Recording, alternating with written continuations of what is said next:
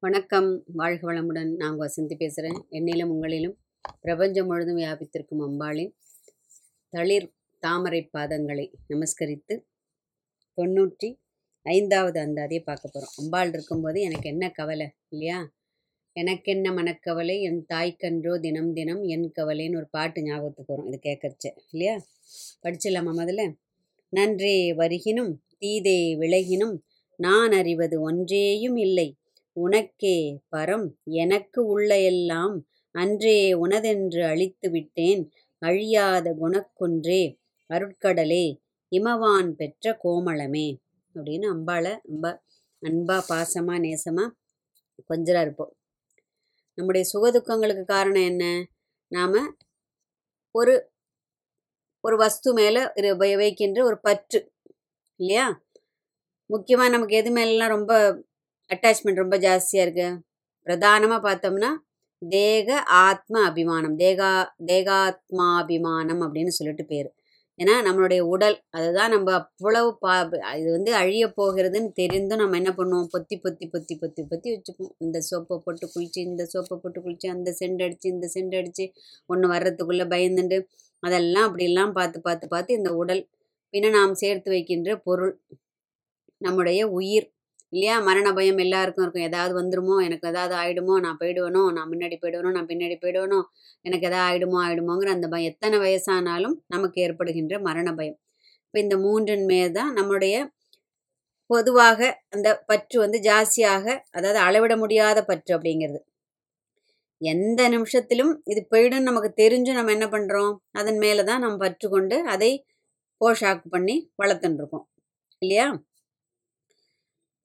இதில் ஒரு பந்தம் ஒரு பிணைப்பு அது மேலே நமக்கு ஏற்பட்டுருது. அதனால் என்ன ஆகிடுறது அதற்கு ஏதாவது வரும்போது நமக்கு உடனே அதுக்கு ஜ இன்பம் அதாவது அதற்கு ஒரு மகிழ்ச்சி அதற்கு ஒரு சுகம் வரும்போது நம்ம உடனே மகிழ்ச்சி அடைகிறோம் அதுக்கு ஒரு துக்கம் வரும்போது உடனே நமக்கு துன்பம் வரும்போது நமக்கு துக்கம் வந்துடுறது அதாவது நம்ம எதிர்பார்ப்புக்கு மாறாக அமையும் போது நமக்கு துன்பம் வருகிறது துக்கம் வருகிறது இல்லையா?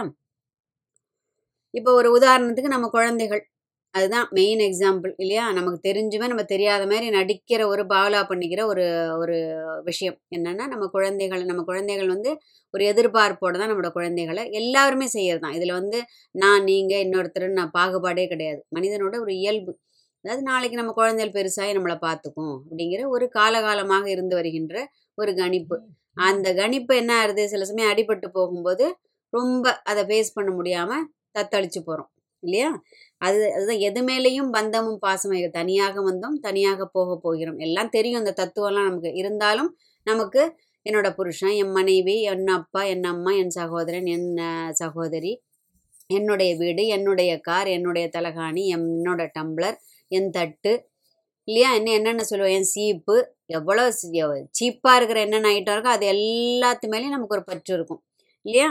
அந்த மாதிரி என்னுடைய காரிய நிலம் எல்லாத்து மேலேயும் கைவிட்டு போகிறதுன்னு தெரிஞ்சும் அதன் மேல் பற்று வைப்பதால் நமக்கு துக்கம் ஏற்படுகிறது. இங்கே அபிராமட்டர் இப்போ என்ன சொல்ல வராருன்னு பார்க்கலாமா? எனக்கு நன்மை வந்தாலும் தீமை வந்தாலும் அதை எல்லாம் எங்கள் அம்மா அபிராமி பார்த்துப்பா. எப்படி ஒரு சின்ன குழந்த தன்னோட அம்மாவோட இடுப்பில் ஏறி உட்காந்து இல்லை தன்னோட அம்மாவோட தோல் மேலே படுத்து தூங்குற குழந்தையோ தன் அம்மாவின் மடி மேல் படுத்து உறங்குகின்ற குழந்தையோ அது எப்படி ஏதாவது அடுத்த வேலைக்கு வந்து போய் அரிசி வாங்கணும் கரிகாய் வாங்கிட்டு வரணும் மார்க்கெட் போகணும் பாலை வாங்கிட்டு வந்து காய்ச்சணும் கேஸ் தீர்ந்து போச்சு அப்படின்னு அந்த குழந்தைக்கு ஏதாவது ஒரு விதத்தில் ஏதாவது ஒரு சிந்தை இருக்குமா? அது என்ன சொல்லுவோம்மா? மலமூத்திர விசர்ஜனம் பண்ணால் கூட அதை தொடச்சி விட்றாளா இல்லையான்னு அதுக்கு ஒரு கவலை இருக்குமா? துணி துவைக்கணும் துணியை காய வைக்கணும் எந்த விதமான கவலையும் இல்லாமல் அந்த குழந்தை எப்படி தன் அம்மாவின் மார் மேலும் மடி மேலும் என்ன சொல்லுவோம் தோல் மேலும் இடுப்பின் மேலும் படு படுத்தும் இருந்தும் கழித்து விளையாடுகின்றதோ உறங்குகின்றதோ அது மாதிரி அபிராம்பட்டர் நான் ஆகிவிட்டேங்கிறார் இப்போ ஏற்பட்ட ஒரு உன்னத நிலை இல்லையா? நம்ம வாயால் சொல்லலாம். வாயால் வடை சொல்கிறதுன்னு இந்த பசங்கள்லாம் ஒரு தமாஷுக்கு சொல்லும். அந்த மாதிரி நம்ம வாயால் சொல்லலாம் அழிஞ்சு அந்த மாதிரி ஒரு நிலை ஏற்ப அதாவது எதுவுமே எல்லாம் அம்பாள் பார்த்துப்பா அப்படின்னு வாய் தான் சொல்லுமே ஒழிஞ்சு அவள்கிட்ட வேண்டின்னு வந்து அடுத்த செகண்ட் நம்ம மனசு நம்ம சொல்லும்? ஐயோ நடக்குமா? ஐயோ கிடைக்குமா? கிடைக்காதா? வருமா? வராதா? நமக்கு அந்த போமா போகமாட்டோமா நம்ம? நம்ம அதை நினச்சபடி அது வருமா? அப்படின்னு உடனே மனசு அப்படி போராட்டம் பண்ணி உட்காந்துட்டோம் அவகிட்ட தான் அந்த பாரத்தை கொடுத்துட்டோமே அப்படின்னு அந்த பாரத்தை நம்ம இறக்கி வைக்க மாட்டோம். எப்படி இந்த ஒரு உதாரணத்துக்கு சொல்லுவா இல்லையா? ரயில்வேல மீன்ஸ் ரயிலில் பயணம் பண்ணுற ஒருத்தன் சுமையை எடுத்து தன் தலைமையில் வச்சுன்னு உட்காந்தானாம் வெய்யம்பா கீழே ரயில் தானே சமைக்க போறேன் இல்லை இல்லை என்னோட சும நான் தான் சமைப்பேன் அப்படிமா அந்த மாதிரி அதை நான் இறக்கி வைக்க மாட்டேன்னு பிடிவாதமாக இல்லாமல் அபிராம்பட் ரொம்ப அழகாக சொல்லிட்டார். நான் கை ஒரு குழந்தையாக மாறி அம்பாளின் இடுப்பில் உட்கார்ந்து கொண்டு விட்டேன் அப்படிங்கிறார். அதனால எனக்கு என்ன? இன்பம் வந்தாலும் கவலை இல்லை துன்பம் வந்தாலும் எனக்கு கவலை இல்லை. அதுவும் எடுத்துக்கலாம். இன்னொரு கருத்து இதற்கு மேல் ஒரு அப்பாற்பட்ட நிலையை இல்லை நிலைக்கு அம்பாள் அவரை அழைத்து சென்று விட்டார். சுகதுக்கம் எல்லாம் அப்பாற்பட்ட ஒரு நிலை உன்னதமான அந்த பரமானந்த நிலைக்கு அம்பாள் அவரை அழைத்து சென்று விட்டாள். அதனாலும் அவர் சொல்லுகின்றாள் அப்படின்னு சொல்லிட்டு சொல்லலாம். இல்லையா? ரெண்டு விதமாகவும் எடுத்துக்கலாம். இன்னொரு உதாரணம் வியாக்கியானர்கள் என்ன சொல்றான்னா ஒரு ஆற்றை ஒரு ஆறு நல்ல தண்ணி ஒரு நல்ல ஆழமான ஒரு ஆற்றை கடக்கிறவன் என்ன பண்ணுவான்? அது வந்து தலையில் இப்போ சோமாரதுன்னா இருந்ததுன்னா தூக்கி தலைமையில் நனையாமல் அதை வச்சுட்டு எங்கே ஆழம் இருக்கோ அந்த கொஞ்சம் ஆழம் இருக்கோ அங்கே நடந்து போவான். ரொம்ப ஆழம் இருந்துன்னா அதாவது தலைக்கு மேலே தண்ணி வர்ற மாதிரி இருந்துன்னா உடனே நீச்சல் அடிப்பான். அந்த மாதிரி பார்த்து பார்த்து பிரயாணம் பண்ணணும் அவனுக்கு அந்த ஆற்றை கடக்க வேண்டும் ஆனால் அங்கே ஒரு தோணி இருக்குது ஒரு எதிர்பாராத விதமாக அந்த தோணியில் ஏறி உட்காந்தோமா அங்கே ஆற்றுல எவ்வளோ ஆழம் இருந்தா என்ன எங்கே ஆழம் கம்மியாக இருந்தா என்ன தண்ணி ஜாஸ்தியாக இருந்தா நிறையா இருந்தா அந்த தோணி என்ன பண்ண போது நம்மளை கொண்டு போய் அக்கறைக்கு விட்டுற போகிறது அந்த மாதிரி அம்பாள் வந்து எனக்கு ஒரு தோணியாக அமைந்து விட்டாள். அதனால் சொல்கிறோம் இல்லையா? பவசாகர.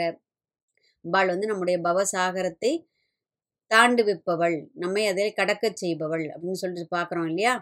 அப்போது அடுத்தவர் என்ன சொல்கிறார் உனக்கே பரம் அப்படிங்கிறார். பரம்னா என்ன? பற்றற்ற ஒரு பொருளுக்கு தான் பரம்னு பேர். அதனால தான் இறைவனுக்கு பரம்பொருள்னு பேர்.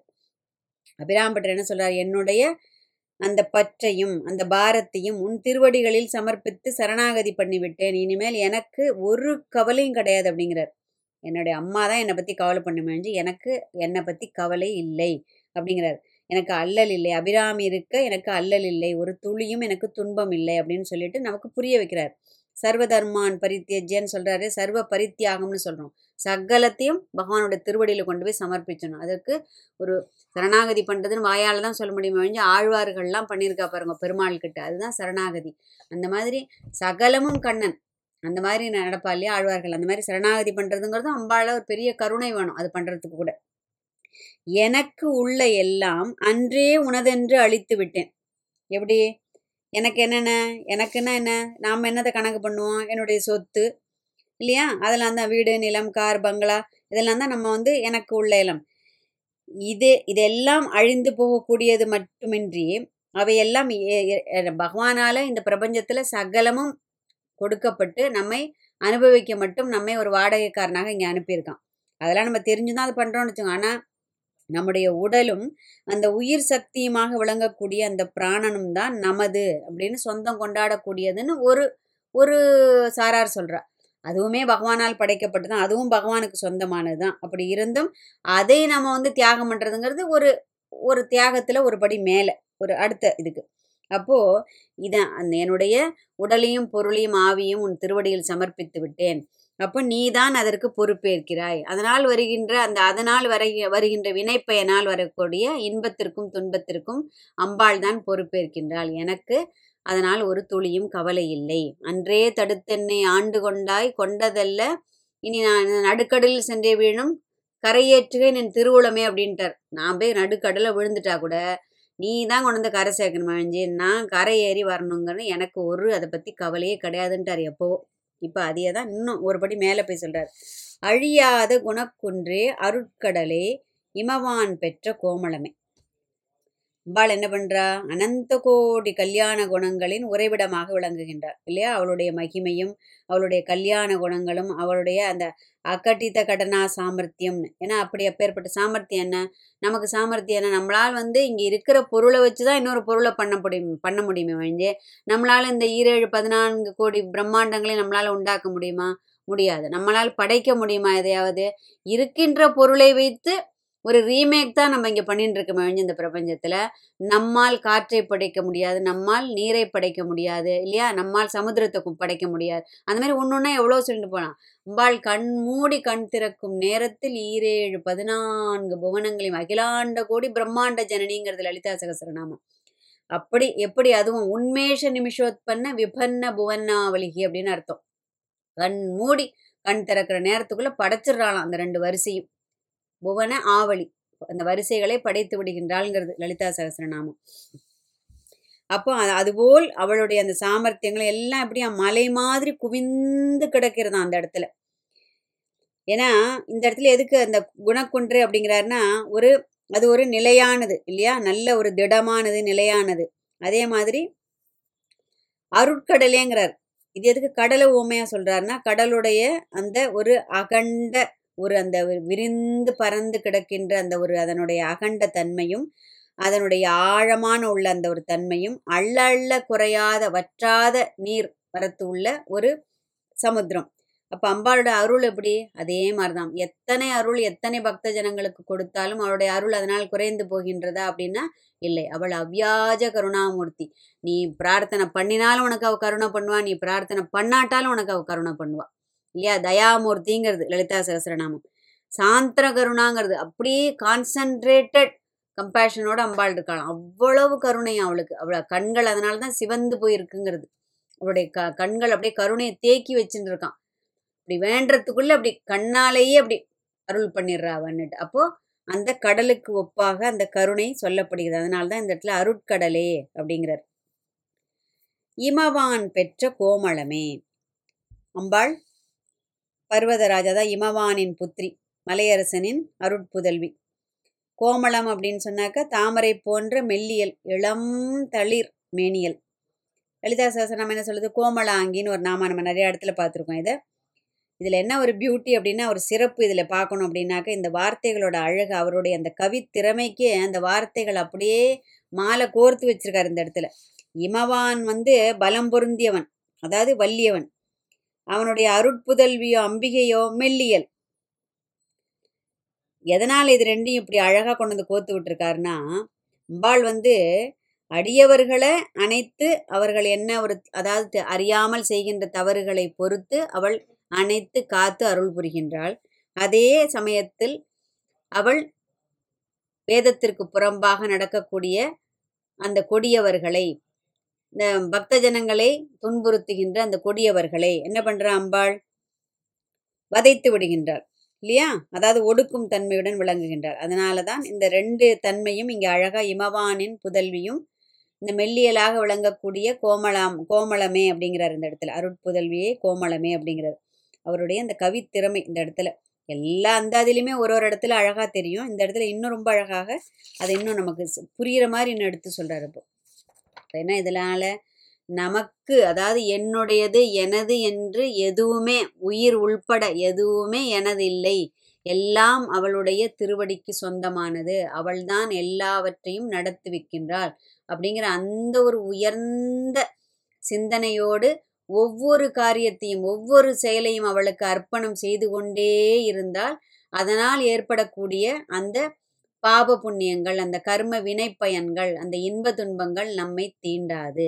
அப்போ அது மாதிரி ஒரு உயர நிலைக்கு நாமும் அபிராம்பட்டரின் வழி நடந்து அவரை போல் அந்த உயர உயர்கதிக்கு நம்மையும் அம்பாள் அழைத்து செல்ல வேண்டும் அப்படிங்கிற அந்த உயரிய பிரார்த்தனையை அம்பாளோட திருவடிகளை சமர்ப்பித்து அதாவது அந்த அருட்கடலில் அந்த பரமானந்த சாகரத்தில் ஒரு துளி நமக்கும் அம்பாள் தந்து அருள வேண்டும் அப்படிங்கிற அந்த உயர்ந்த பிரார்த்தனையை அவளுடைய அந்த தாமரை மலர் பாதங்களில் அந்த கோமலாங்கியிடம் அதை சமர்ப்பித்து அடுத்த அந்தாதியில் அவளை தொழுவதால் அடியவர் பெறும் பதவிகள் என்னென்ன அப்படின்னு சொல்லிட்டு ரொம்ப அழகாக அடுக்கி வச்சிருக்கார். அதையும் பார்க்கலாம். வாழ்க வையகம் வாழ்க வளமுடன்.